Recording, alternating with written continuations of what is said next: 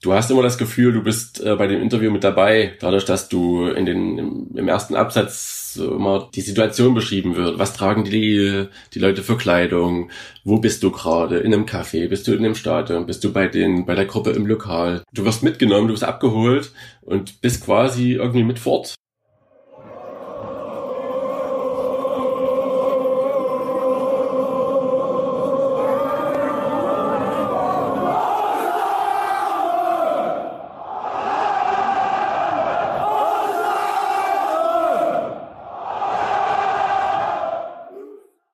Ich begrüße euch zu einer weiteren Folge von Football Was My First Love. Normalerweise wären die kommenden 30 Minuten prädestiniert für unsere Rubrik International. Da ist allerdings noch bis zum 10.8. Sommerpause, also hier schon mal der Hinweis. Am Dienstag, den 10.8. geht's weiter. Es sind einige gelungene Interviews in der zweiten Staffel und äh, da freue ich mich auf jeden Fall, wenn ihr da wieder dabei seid. In dieser Podcast-Folge geht es um ein Buch, was quasi heute über die Ladentheke geht. Das heißt Ultras, französische Lebensart. Und ich will da auch gar nicht zu viel vorwegnehmen die äh, Blickfang Ultra Redaktion hat sich da an die Übersetzung gewagt. Äh, am Ende hören wir noch einen kurzen Auszug eines Kapitels und wir starten jetzt am besten direkt durch. Ich frage einfach mal, was ist das für ein Buch? Das ist ein Buch über die äh, französische Ultrabewegung, ähm, das im, ja, in der Zeit der EM 2016, kurz danach, kurz davor auch schon äh, entstanden ist und dann im November 2018 in Frankreich erschienen ist. Es ist äh, quasi ein Buch über die komplette Bewegung. Ähm, es sind alle großen Städte und Szenen dort eigentlich ähm, involviert. Es, es, gibt 20 Kapitel. Ähm, und das Besondere ist wirklich, dass die drei Journalisten, die das Buch geschrieben haben, die Szenen vor Ort besucht haben. Also jetzt nicht online irgendwie, sondern das waren wirklich Gespräche vor Ort. Und das merkt man dem Buch auch an. Also es ist quasi ein Abriss über die französische Bewegung und ich persönlich hatte mir das Buch damals, als es rauskam, zufällig nur äh, erworben, ohne, ohne den Hintergrund zu wissen, warum, wieso, weshalb. Und habe dann nach den ersten Seiten schon gemerkt, dass hier eigentlich ein richtiger Diamant vor mir liegt und der einfach nur so vor, vor wahnsinnig interessanten Anekdoten strotzt. Ähm, hab dann damals schon gedacht, oh, das würde sich für eine Übersetzung auf jeden Fall mal lohnen. Hab dann auch mal angefangen, für mich persönlich mein Kapitel, das erste von Marseille, direkt zu übersetzen. Ähm, die ersten Seiten zumindest. Hab dann gemeint, okay, das ist krass viel. Das, ist das Originalbuch hat auch über 500 Seiten. Dementsprechend hätte ich da äh, sehr, sehr viel zu tun gehabt. Und habe das dann ad acta gelegt und hatte quasi den diesen Traum oder diese Idee erstmal wieder vergraben, bis ich dann ja, ein halbes Jahr später mehr oder weniger zufällig äh, davon gehört hatte, dass Arne äh, die gleiche Idee hatte, auch Win von dem Buch bekommen hat und dann noch Mitstreiter gesucht hat, weil er es eben auch alleine nicht äh, stemmen konnte.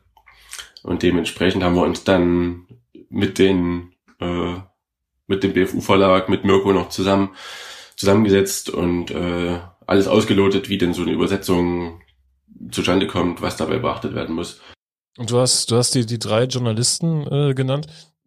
Was waren das für Leute? Waren das Fußballleute? Weil es ja eher unüblich, dass dann, dass dann so viele Gruppen auch Einblicke in ihr Gruppenleben geben, oder? Ja, das, äh, das ist wohl wahr. Ähm, das sind Journalisten, die nicht unbedingt alle äh, irgendwie Fan-Bezug haben, einer davon hat welchen, äh, die kommt glaube ich aus der Pariser Ecke, wenn nicht zumindest einer davon. Äh, die ganze Organisation, die lief auch ähm, mit dem Adrien, also jetzt mal exemplarisch für die drei genannt, in dem natürlich auch nochmal ein riesiges Dankeschön geht für die Möglichkeit, das überhaupt übersetzen zu können. Ähm, denn das hat sich auch sehr, sehr schnell herausgestellt. Äh, man hat immer das fertige Buch vor sich ähm, und liest und findet das im besten Fall natürlich alles sehr interessant und cool, äh, bekommt aber als Leser gar nicht mit, was hinter den Kulissen eigentlich alles so äh, abgeht, was da geklärt werden muss. Und das ist halt wirklich sind Projekte, die nicht äh, von heute auf morgen geschehen, sondern da müssen Sachen geklärt werden, die äh, man vorher nicht im geringsten auf dem Schirm hat. Vor allem nicht, wenn man das zum ersten Mal macht, wie ich. Äh, war da auch ganz froh, dass dann mit Arne jemand äh, den Hut auf hatte, der sowas eben schon öfter gemacht hat, der da noch mehr Connections auch hatte und über den quasi die ganze Organisation lief. Um das hier nochmal so zu sagen, ich bin natürlich nicht der Einzige, der das Buch übersetzt hat. Oder Hauptübersetzer habe so ungefähr zwei Drittel des Buches, kann man sagen, übersetzt. Jetzt auf die Seitenzahl runtergebrochen. Ähm, und ansonsten haben wir uns eben noch weitere Leute gesucht, äh, mit Fußballbezug in unserem Bekanntenkreis, die ebenfalls Französisch sprechen, die sich das zutrauen. Ist auch nicht so einfach, äh, von Französisch mal auf Deutsch fix was zu übersetzen. Gerade im Fußballbereich, wo da viel Slang auch äh, angewendet wird und viel so naja, spezifisches Vokabular eben auf diesen äh, Fußballbereich. Waren die Buchautoren überrascht, als ihr euch bei denen gemeldet habt? Also was muss man ja auch wahrscheinlich alles vorher absprechen, ne? wie sowas dann gemacht wird, oder? Definitiv, die waren, äh, ich glaube, schon überrascht am Anfang. Wir sind jetzt auch die erste, die erste Übersetzung mhm. sozusagen. Also das ist jetzt die deutsche Übersetzung, ist das Novum. Ähm, ich habe keine Ahnung, ob da noch andere Übersetzungen geplant sind in andere Sprachen. Das wird, wird sich dann in der Zeit, mit der Zeit zeigen. Es war auch am Anfang, glaube ich, ein bisschen, naja, so eine gesunde Skepsis vorhanden. Die mussten natürlich auch uns erstmal kennenlernen, äh, bisschen warm werden miteinander. Okay, was sind das für Leute, die sich jetzt hier unser, unser Werk schnappen wollen und das übersetzen wollen? Aber dadurch, dass wir da mit dem BFU-Verlag natürlich, äh, naja, ganz gute Referenzen auch im Angebot haben, ne? Und da, glaube ich, auf der anderen Seite schnell gemerkt wurde, dass da schon vertrauenswürdige Leute am Werk sind, die das dann auch bestmöglich umsetzen. Wie viele Fanszenen sind denn letztendlich im Buch vertreten? Also es gibt ähm, 21 Kapitel, ja, zum Beispiel jetzt Paris oder so, es sind äh, zwei eigene Kapitel äh, ja, Boulogne und Virage Hotel. Ähm, dann hast du sonst alle getrennten Kurven eigentlich äh, zusammen in einem Kapitel, beispielsweise jetzt Saint-Etienne oder Marseille. Ähm, eine Besonderheit gab es noch, ähm, eine Szene hat nicht so richtig mitgespielt, ist aber trotzdem im, Kapi äh, im, im, Buch enthalten, und zwar Lyon. Äh, da sollte es wohl auch ein, ein, Interview vor Ort geben, was dann aber relativ kurzfristig abgesagt wurde. Da haben sich die, die Autoren dann von der, von der Website bedient und haben da äh, ein paar Informationen zusammengeschrieben. Ist dementsprechend auch ein kleines Kapitel. Man liest auch raus, dass sie da ein bisschen, naja, angefressen waren, sage ich mal, von den, von den Leuten aus Lyon, dass das nicht zustande kam. Aber ansonsten, eigentlich kann man sagen, wirklich alles äh, am Start, was Rang und Namen hat. Jetzt spontan, wenn ich mal gucke, was fehlt, ist, ja, würde Nancy mir vielleicht einfallen, Ajaxio, aber ansonsten ist eigentlich wirklich alles dabei. Alle großen, also alle großen Szenen. Wie ist das denn inhaltlich aufgebaut? Also, ich hätte jetzt gedacht, okay, vielleicht ist das irgendwie was über die letzten Saisons oder so, aber wenn du sagst, Paris ist auch dabei äh, mit den alten Kurven, ist das so ein Aufbau der Gruppengeschichte? Geht es da auch so um interne Sachen oder wie kann man sich das vorstellen? Also es ist wirklich kein Saisonrückblick oder irgendwie sowas. Also dann könnte man ja jetzt vielleicht als Leser sagen, okay, 2018 wurde das veröffentlicht, jetzt haben wir auf jeden Fall 2021, ähm, ist schon wieder drei Jahre her, über die Saison brauche ich nichts mehr wissen. Das ist auf jeden Fall nicht der Fall. Ähm, es geht da wirklich um die Gruppengeschichte und auch über, darüber hinaus, also wirklich die, ja, die Entwicklung der ganzen Szene in dem jeweiligen Ort bei dem jeweiligen Verein. Ja, also das ist wirklich die Besonderheit auch des Buches, dass da mehrere äh, Gruppen auch zu Wort kommen. Jetzt nicht bei allen, also ich glaube Marseille war es wirklich so, dass äh, nur die nur das Kommando Ultra da, die die ja die alten Präsidenten zu Wort kamen. Äh, aber gerade bei Saint-Etienne haben wir da wirklich äh, alles mit dabei. Da werden an dem einen Tag die, die Magic Fans besucht und an dem anderen Tag war quasi Interview mit den Queen Angels. Also auch damit hast du wieder einen guten, also hast nicht nur einen Standpunkt, sondern hast auch äh, hast wieder mehrere Standpunkte und kannst mhm. dir ein gutes Bild einfach machen von der Gesamtsituation. Ja? Und dadurch, dass du auch, dass, dass der Fragenkatalog sich immer ein Stück weit gleicht. Ähm, es soll jetzt nicht heißen, dass jedes Mal die gleiche Frage gestellt wurde und das dann irgendwie langweilig rüberkommt, aber das hat einfach, das hat einfach garantiert, dass du, dass du dann jedes Kapitel untereinander mit sich irgendwie vergleichen kannst. Ja, also du kannst dann sehen, okay, wie ist die Gruppe XY mit dem mit dem Umstand umgegangen? Was haben die anderen dort gemacht? Warum haben die das so gemacht in Toulon? Was waren da Gründe? Warum hat man das in Monaco ganz anders gemacht?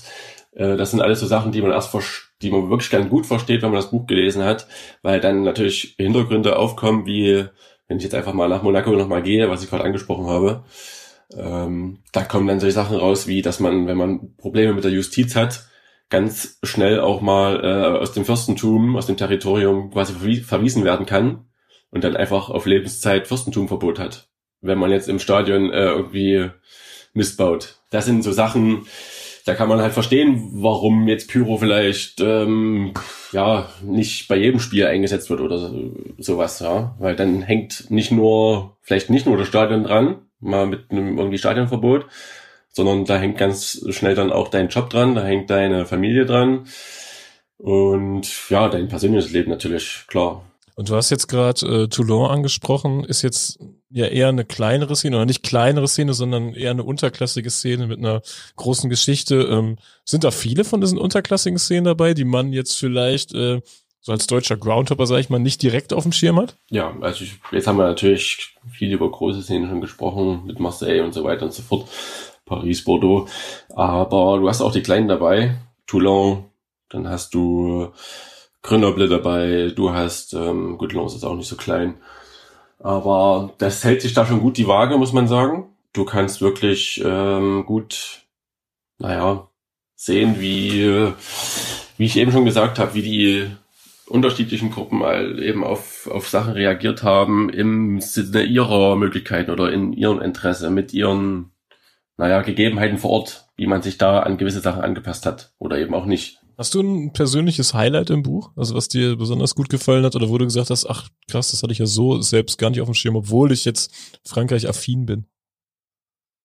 Ja, ich würde da einfach mal eine Anekdote rauspicken, die mir, die ich jetzt auch ein bisschen persönlich ähm, besser nachvollziehen kann, zu der ich ein bisschen persönlicheren Bezug habe was ganz auch frisch ist auch, äh, wird da nochmal nach Marseille gehen, weil ich da im letzten, letzten Wochenende noch zu einem Interview verweilte und mit dem Kommando Ultra da ein Interview führen durfte. Ähm, und im Buch, in dem Kapitel, äh, wird eine lustige Anekdote angesprochen. Da gehen wir weit zurück, äh, ins Jahr 1987 zum Finale des Coupe de France. Was ja so die, naja, das Anfang 90er war ja so der Höhepunkt eigentlich äh, in Marseille auf sportlicher, sportlicher Ebene. Und da hat man dann Ende der 80er schon mal zwei äh, Finals gespielt, die damals noch im, im Parc des Princes in, in Paris stattfanden, nicht wie jetzt im Stade de France. Und man spielte damals gegen Bordeaux und hat sich wieder was einfallen lassen. Ich meine, damals drei Jahre alt gewesen, das CU. Das ist noch nicht so lang, das steckte natürlich alles noch ein bisschen in den Kinder, Kinderschuhen. Und Damals gab es einen von den Alten, der Kontakte nach Italien hatte, der in, äh, sehr oft in Italien war, in Turin dort auch, ich glaube, Arbeits, äh, aufgrund von Arbeit äh, dort präsent war und immer dort drüben war. Der kannte wiederum einen, der, bei dem man Schals drucken lassen konnte und andere Tivo-Materialien. Und für das Finale äh, gegen Bordeaux war eben angedacht, einen, einen Schal zu produzieren Blau-Weiß, ganz klassisch natürlich in den, in den Vereinsfarben, mit einer Aufschrift ganz, ganz schlicht Ultras Marseille. So, dann ruft er dort an in Turin bei seinem Kumpel, äh, will den Schall bestellen, 500 Stück und weil es ihm wirklich wichtig war, dass es in Großbuchstaben ist, gibt er das halt nochmal so durch. Äh, dazu die Vokabel im französischen Werk quasi äh, gross, also mit G, gross, wiederholt das wirklich ein paar Mal, dass es auch ja ankommt dann war das Problem einfach, dass es ja ein Italiener war und der hat das G am Anfang eben nicht gehört, sondern hat einfach Ross verstanden, weil es im Italienischen dann quasi rot wäre. Ja, ja. Dann kommen die äh, Schals in Marseille an, nicht zwar groß gedruckt, aber eben mit, äh, mit roter Aufschrift. Und dann hat man kurzerhand die einfach mitgenommen, hat die im Sonderzug im TGW äh, verteilt als limitierte Auflage und hat einfach den Leuten mit an die Hand gegeben, ja, passt mal auf, die Dinger sind rot, weil sie mit dem mit dem Blut der Bordelais bedruckt wurden. Und das war dann so der Running Gag und heute kannst du dir natürlich vorstellen, ist das ein absolutes Sammlerstück, den, den ich dann am, am Wochenende auch mal äh, gesehen habe. Und wenn du dann sowas noch pers persönlich mit ähm, verbindest oder das halt nicht nur liest, sondern halt auch nochmal selber siehst, das hat natürlich nochmal was ganz anderes, macht noch was ganz anderes mit dir, ja. Und äh, ich, ich vermute schon fast, dass du selbst häufiger in, in Frankreich unterwegs bist Weißt du noch, wie du so eine Begeisterung für Frankreich entwickelt hast? Ja, das ging bei mir nicht mal durch den Fußball los, ehrlich gesagt, sondern man mag es kaum glauben, in der Schule. Wahrscheinlich einer der wenigen, der äh, von seinem französischen Unterricht noch was mitgenommen hat und mehr als zwei, drei Sätze noch weiß. Ähm, da hat mich damals schon gepackt, das Land an sich, ist mal ganz abgesehen vom Fußball. Und ging dann so weit, dass ich sogar mein Studium in die Richtung aufgenommen habe, im Französisch studiert habe. Und äh, zu der Zeit kam dann auch die, äh, naja, kam dann die, die Fußballaffinität in, der, in die Richtung noch mehr mit dazu. Vorher habe ich auch nur in den einschlägigen Heften äh, Fotos gesehen, mich im Internet informiert und so weiter. Aber mit Spielen war vorher da auch noch nichts. Das ging dann so richtig los während meines ersten äh, Frankreich-Aufenthalts 2016, 17, als ich da im Rahmen meines Studiums mein halbes Jahr in Paris, Paris verbracht habe. Und da natürlich äh, ja jedes Wochenende irgendwie genutzt habe, um durch die Französische Republik zu reisen und mir einfach mal ein, selber ein Bild von dem zu machen, was da in Frankreich in Sachen Ultra eigentlich abgeht. Ja, und das hat sich dann so fortgesetzt, habe dann mein Studium äh, irgendwann mal beendet, habe das war immer mal wieder drüben, aber jetzt nicht so, dass ich da krass äh, krass viel unterwegs bin und auch im Hobbybereich das ist mit anderen Leuten nicht vergleichbar, die auch jetzt hier bei dir schon zu Gast waren. Aber verfolgt das natürlich sehr, sehr, äh, sehr, sehr stark. Bin da auch ähm, gut vernetzt mittlerweile, habe dann noch meinen zweiten Auslandsaufenthalt jetzt gerade abgeschlossen, äh, habe da nicht nur zu einer Szene so ein bisschen meine Kontakte, wo ich meine Informationen zumindest herkriege und lese auch so alles, was irgendwie da im, im Fanzine-Bereich in Frankreich erscheint, jetzt mit der relativ neuen Gazetta Ultra, sage ich mal noch, was natürlich jetzt auch schon wieder ein paar Monate draußen ist und ich glaube, jetzt schon wieder die fünfte oder sechste Ausgabe sogar, entspringt quasi aus Bordeaux. Die sind da federführend und ist seit langem mal wieder ein Ansatz oder ein Versuch, dieses überregionale Fanzine-Ding in Frankreich zu etablieren. Das hat ja auch eine, eine krasse Historie, also angefangen mit mhm. dem mit dem äh, Supporters Magazine, dem dem Submag sozusagen, Submag auf Französisch, ähm, was Anfang der 90er so ein bisschen die Kopie des Super Tifos war aus Italien, aber dort auch in Frankreich eben Maßstäbe gesetzt hat und wirklich bei der Entwicklung der Szene einen nicht zu verachtenden äh, Anteil geleistet hat. Äh, dann gab es immer mal wieder so Versuche, das wieder aufleben zu lassen. Äh, das hat dann aber alles immer nur relativ kurz angedauert, so ein, zwei Jahre, ein paar Ausgaben. Das Kultur, äh, Kulturtribünen gab es noch aber wie gesagt, alles, was nur mal so zwei, drei Jahre vielleicht am Start war, ein paar Ausgaben und dann wurden die, die Projekte wieder eingestampft. Und jetzt hast du eben die Gazetta Ultra, die jetzt schon ganz gut äh, Betrieb macht. Wenn ich jetzt mal vergleiche, die, die nullte Ausgabe damals in der Hand gehabt, die habe ich mir mal bestellt. Das war noch, ja, gefühlt waren das, weiß ich nicht, 40 Seiten, äh, nur Bilder, mein kleines Interview und jetzt hast du die Ausgabe 5 oder 6 oder so in der Hand. Ich weiß gar nicht genau. Und hast schon, es gefühlt ist das dreimal so dick wie am Anfang. Und auch vom, vom Inhaltlichen her äh, ganz anders. Aber ist ja auch normal. Du musst dich natürlich da auch erstmal wieder reinfinden und musst dir das Vertrauen natürlich erstmal erarbeiten. Ne? Hast du ein persönliches Highlight, wenn du an deine Spielbesuche in Frankreich zurückdenkst? Dass du sagst, boah, das, das war ein geiles Spiel, was ich gerne in Erinnerung behalte? Generell würde ich da einfach sagen, äh, mein erstes Mal in Saint-Etienne sozusagen. Das war Euroleague, das war jetzt kein Gacherspiel, das war gegen Kebele eigentlich nicht der Rede wert, aber gerade deshalb war es für mich Wahnsinn, das zu sehen, was dort abgeht. Ähm, wie gesagt, 2016 war das, äh, die zwei Kurven zu sehen in so einem Spiel, wo es eigentlich um nichts ging. Also gut, klar, es war ja, trotzdem Europapokal, aber es war jetzt kein Gegner irgendwie auf der, im, im Gästeblock oder sonst was. Wie viel Arbeit steckt letztendlich in so einer äh, Buchübersetzung? Und was dachtest du, wie viel Arbeit darin steckt? Ich bin ja natürlich sehr, sehr blauäugig und naiv, naiv angegangen und habe, wie gesagt, da einfach mal mich ausprobiert, ob ich das kann. Hatte Gott sei Dank auch im Studium einen Übersetzungskurs. Von daher waren erstmal die, war die Basis für so eine Übersetzung, äh, die war gegeben. Ja, ich wusste so halbwegs, okay, ich kann das schon, muss mir natürlich erstmal reinfitzen, weil wieder Szenevokabular und so weiter. Ist jetzt mit einem mit irgendeinem Roman aus dem 18. Jahrhundert, wo man, den man im Studium übersetzt, nicht zu vergleichen.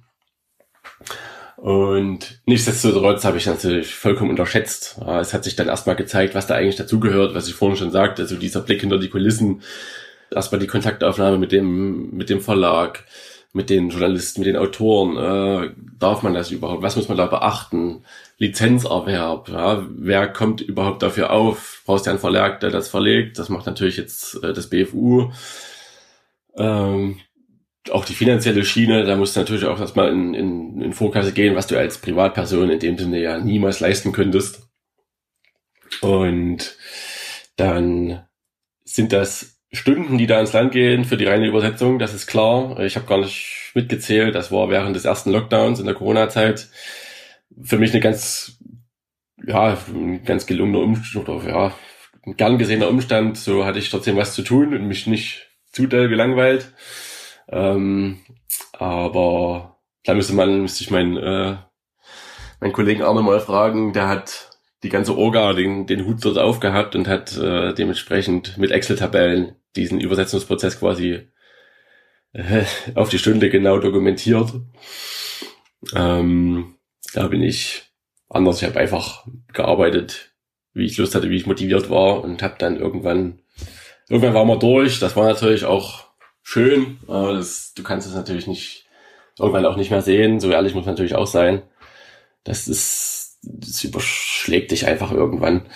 Und nichtsdestotrotz war es trotzdem gut, dass wir da sehr breit aufgestellt waren. Ich meine, wir haben ja dann alle Szenen in Deutschland abgeklappert, die, die jetzt Freundschaft mit der französischen Gang haben haben dort äh, nach potenziellen Leuten gesucht, die äh, das entsprechende Kapitel übersetzen könnten zu ihren Freunden.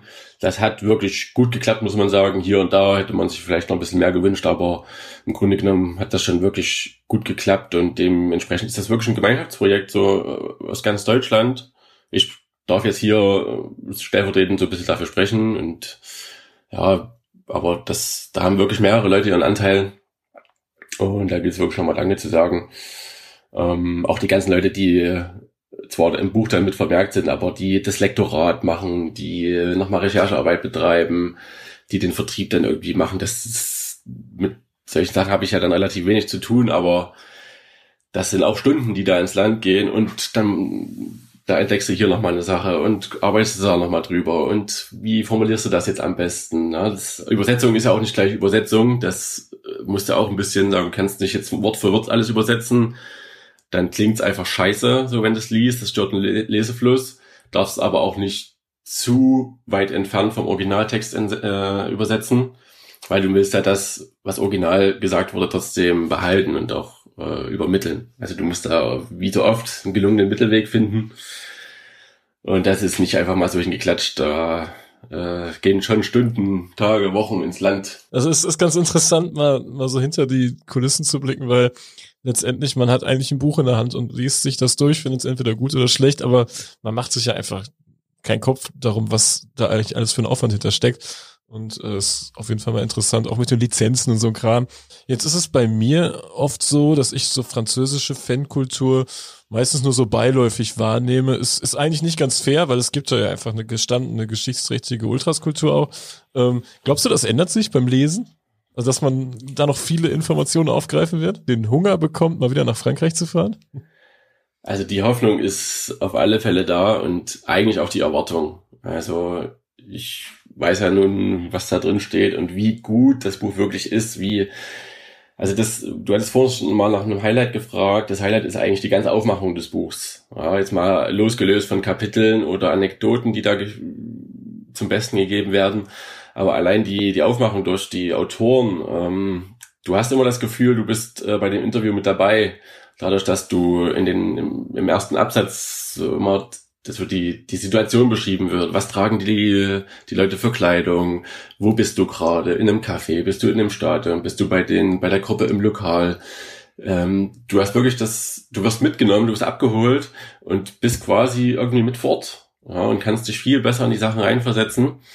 Und ich denke schon, dass dann beim Lesen des Buchs äh, eigentlich bei jedem, der, der sich dafür irgendwie begeistern kann, für Ultra allgemein, dass da der, der Drang aufkommt, mal wieder nach äh, Frankreich zu fahren, ins Nachbarland, ist ja nur auch nicht so weit weg. Und sollte das jetzt bald wieder möglich sein, dann äh, ist das auf jeden Fall mal angebracht, da wieder rüber zu fahren und sich da mit auseinanderzusetzen. Du hast schon eigentlich ganz gut gesagt und so ist mein Empfinden auch, dass die letzten Jahre eigentlich immer die französische Bewegung so ein bisschen stiefmütterlich betrachtet wurde. Ähm, warum auch immer, keine Ahnung, vielleicht ist die Sprachbarriere zu groß.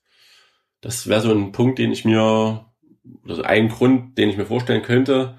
Aber ich denke schon, dass ich jetzt in den, also wirklich in der letzten Zeit hat sich ein bisschen geändert, merke ich schon. Also du hast jetzt hier und da mal ein Interview, äh, dann sind noch ein paar andere Projekte gerade in der Entstehungsphase, die dann auf die deutsche Leserschaft oder Hörerschaft natürlich zukommen. Und ich glaube, wenn das medial auch wieder mehr präsent ist und du gar keine Chance hast, dem auszuweichen, jetzt mal ganz provokant gesagt, dann ähm, ja, wirst du da auch wieder selber irgendwie einen den Drang oder den Wunsch entwickeln, da mal hinzufahren, dir da selber ein Bild von zu machen, wie es eigentlich immer ist. Ich meine, du musst halt äh, den Leuten das gut zugänglich machen, ja. ja. Du musst ähm, nicht, nicht jeder holt sich immer selber alle Informationen irgendwo her, du musst es schon ein bisschen aufbereiten. Finde auf jeden Fall gut, wenn du sagst, ähm, dass das Buch so interessant ist, dass man äh, danach hat den Drang nach Frankreich zu fahren, habe ich auch einen tierischen Drang, äh, mir dieses Buch zu kaufen. Wo gibt's das denn? Wo kann ich denn dieses Buch erwärmen? Äh, natürlich ähm, im Online-Shop vom Blickfang Ultra, blickfangultra.de, ah. logisch. Aber dann noch äh, auf den, in den Online-Shops vom NFB-Shop und äh, von, vom Smart Dresser. Wie tief muss man dafür in die Tasche greifen? 1990 kostet das Buch. Wir haben auch den Originalpreis aus Frankreich quasi so übernommen. Haben da mhm. ähnlich, also ja, haben das eigentlich nur ein bisschen vom, von der Haptik her verändert, haben sogar ein Hardcover draus gemacht, weil wir einfach das, äh, ja, wir, wir fanden einfach, dass das Buch eine höhere Wertigkeit so von der Haptik einfach verdient hat. Haben da jetzt ein Hardcover draus gemacht, haben sogar nochmal ein neues Cover erstellt, weil das war so ein, wenn man einen Negativpunkt finden will an dem Buch, war das für uns das Cover, was jetzt nicht äh, aussagekräftig genug war, um das, äh, um die Inhalte und die französische Szene zu, ja, zu beschreiben. Da haben wir uns dann auch nochmal selber eine, ja, eine Platte gemacht, wie man das noch ein bisschen besser vielleicht machen könnte. Ansonsten Preis ist gleich geblieben, also Originalpreis sozusagen. Und, und ab sofort auch bestellbar, ne? Ab sofort bestellbar, genau, schon seit ein oder zwei Wochen sogar. Und heute zum Tag der Aufnahme ist das auch äh, erhältlich und aus dem Druck erschienen und wird jetzt versandt. Ja, dann bedanke ich mich für den Einblick hinter die Kulissen, dass du uns das Buch mal so ein bisschen vorgestellt hast. Und ich bin mir fast sicher, dass ich auch bald mal wieder nach Frankreich fahren muss, nachdem ich mir das Buch geholt habe. Auf jeden Fall. Vielen Dank natürlich nochmal für die Plattform. Und dann hoffe ich, dass ein jeder, der das Buch in den Händen hält, dann auch wieder den Weg nach Frankreich findet. Wir vergeben unsere Mitgliedsausweise nicht an Hinz und Kunz. Wir sind schon eine geschlossene Gruppe, aber es gab eh niemanden, den man hätte aufnehmen können.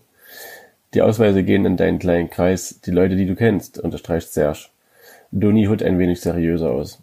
Als noch viele Leute im Stadion waren, mussten sich die Anwärter mindestens eine Saison in unserem Umfeld aufhalten, bevor sie eine Karte bekommen haben. Wir waren damals sehr wählerisch. Trotzdem haben wir damit hin und wieder daneben gegriffen. Einige Leute hast du drei Monate nach der Aufnahme nie wieder gesehen. Während es immer noch darum geht, wie man die Kontrolle über das Bild, das man nach außen vermittelt, behält, äußert sich der Präsident der Armata. Was für uns in der Gründungszeit völlig absurd erschien, war, wenn einige Leute mit Klamotten der BP herumliefen, die nicht im geringsten was mit der Ultrabewegung zu tun hatten. Für uns ist die Szenekleidung nichts, was man an jeden x-beliebigen verkauft. Dafür gibt es allgemeine Klamotten, also keine Gruppenkleidung, sondern nur was mit Montpellier. Wenn ich Gruppen sehe, die offen für alle sind, blutet mir das Herz. Ich könnte nie einen Normalo-Fan mit Kleidung der Armata sehen. Sylvain, der stellvertretend für die Vorgängeration der Butte Payade steht, widerspricht dem nicht. Die Mentalität ist heutzutage mehr oder weniger dieselbe. Im Gegensatz zur BP haben wir ein wenig mehr investiert. Ohne euch zu kritisieren, wir hatten nur immer die Eigenschaft, die Dinge direkt anzugehen. Das ist vielleicht der Unterschied zwischen uns, fast du nie zusammen. Nach trostlosen Jahren führt der Weg für Montpellier 2008 wieder zurück in die erste Liga. Allerdings ist dieser Aufschwung für die Tribünen nicht wirklich hilfreich. Im ersten Jahr nach dem Aufstieg hatten wir schon einen großen Zulauf, wenn auch eher quantitativ als qualitativ. Vor allem der Meistertitel zwei Jahre später hat das seine getan. Wir haben versucht, auch diejenigen Fans mitzunehmen, die schon etwas abgestumpft waren, die Normalos. Wir waren Meister und spielten in Europa. Dazu gibt es zwei organisierte Gruppen, für den Normalo ist das wie ein gemachtes Nest. Im Endeffekt hat uns das allerdings mehr Nachteile als Vorteile gebracht. Wie ich finde, hat man das auch in Marseille gesehen, als sie 1993 die Champions League gewonnen haben. Gehörten sie kurz vorher noch zur Creme de la Creme, sind sie nach dem Sieg ganz schön abgerutscht, aus Gründen, die wir auch kennen. Bei uns war das ungefähr das gleiche, nur eben in einem kleineren Maßstab. Wenn ich den jetzigen Zustand sehe, habe ich fast Lust abzusteigen, um dort mal ein bisschen aufzuräumen. Ich wünsche es mir natürlich nicht, aber man hat schnell den Gedanken, dass sich dann alle verpissen würden und man auf solider Basis neu anfangen könnte. Was die Mitgliederzahlen angeht, hat uns das ganz schön vorangebracht. Auswärts waren wir mit einer Masse am Start, die wir wohl nie wieder erreichen werden. Ohne uns jetzt ins eigene Fleisch schneiden zu wollen, müssen wir schon eingestehen, dass uns diese Zahlen arg ausgebremst haben. Bei Arsenal waren 1200 Fans aus Montpellier, aber nur 50 Ultras. Zum Stadion organisierten wir einen Marsch, aber das war kein Marsch der Ultras, eher ein Marsch der Kutten, der Normalos, so ehrlich muss man sein. Wir waren zwar organisiert und wenn du sagst, hebt die Arme, dann heben auch alle die Arme, aber dort war es einfach beliebig, richtig liederlich. Serge hebt nichtsdestotrotz die Ambivalenz dieser Thematik hervor. Alle wollen immer volle Gästeblöcke, aber in Wahrheit wirst du nie einen Gästeblock mit 1000 Ultras füllen können. Das ist bei Lens auch so. Die sind zufrieden, ihre Kunden zu haben, mit 50 Leuten auswärts zu fahren und dann aber mit 400 im Gästeblock zu stehen. Wir waren glücklicher mit 50 Leuten in einem Gästeblock anstatt mit 300. In Avignon waren wir mal mit 700, an dem Tag war ich Capo und war nach dem Spiel einfach bitter enttäuscht. Der Großteil hat einfach nicht mitgesungen, sondern nur unser Kern. Aber 100 Leute von 700, was ist das schon? Einfach nichts, hält Doni an seiner Meinung fest. Die Ultrabewegung kam 2002 in Montpellier an. Für eine Tifoseria ist das echt jung. Es gab also auch Dinge, die nicht so gut gelaufen sind und ein bisschen später als anderswo kamen, aber das ist ganz normal. Zum Beispiel stellen wir erst seit einigen Jahren anständige Choreos auf die Beine. Für die Auswärtsspiele gab es keine Unterschiede zwischen den Gruppen, lediglich für die Zaunfahnen, die nach bestimmten Regeln aufgehängt wurden. Gleiches gilt für die Schlägereien, denn die gehören ja auch dazu. Auch unsere Partys, wir sind alle als großer Freundeskreis zusammengewachsen. Natürlich gibt es da wie in jeder Familie auch mal Spannungen. Plötzlich taucht der Präsident der Merlu Ultras aus Lorient auf um einige seiner Bekanntschaften aus Montpellier zu begrüßen. Er kommt allein und als Privatperson und ist zweifellos überrascht, als er die Armata ein Interview geben sieht. Gleichermaßen überrascht sind auch wir vom Erscheinen eines Ultras aus Lorient, der die traditionell orangefarbene Kleidung trägt und sich am Spieltag im Bereich der Feinde sehen lässt.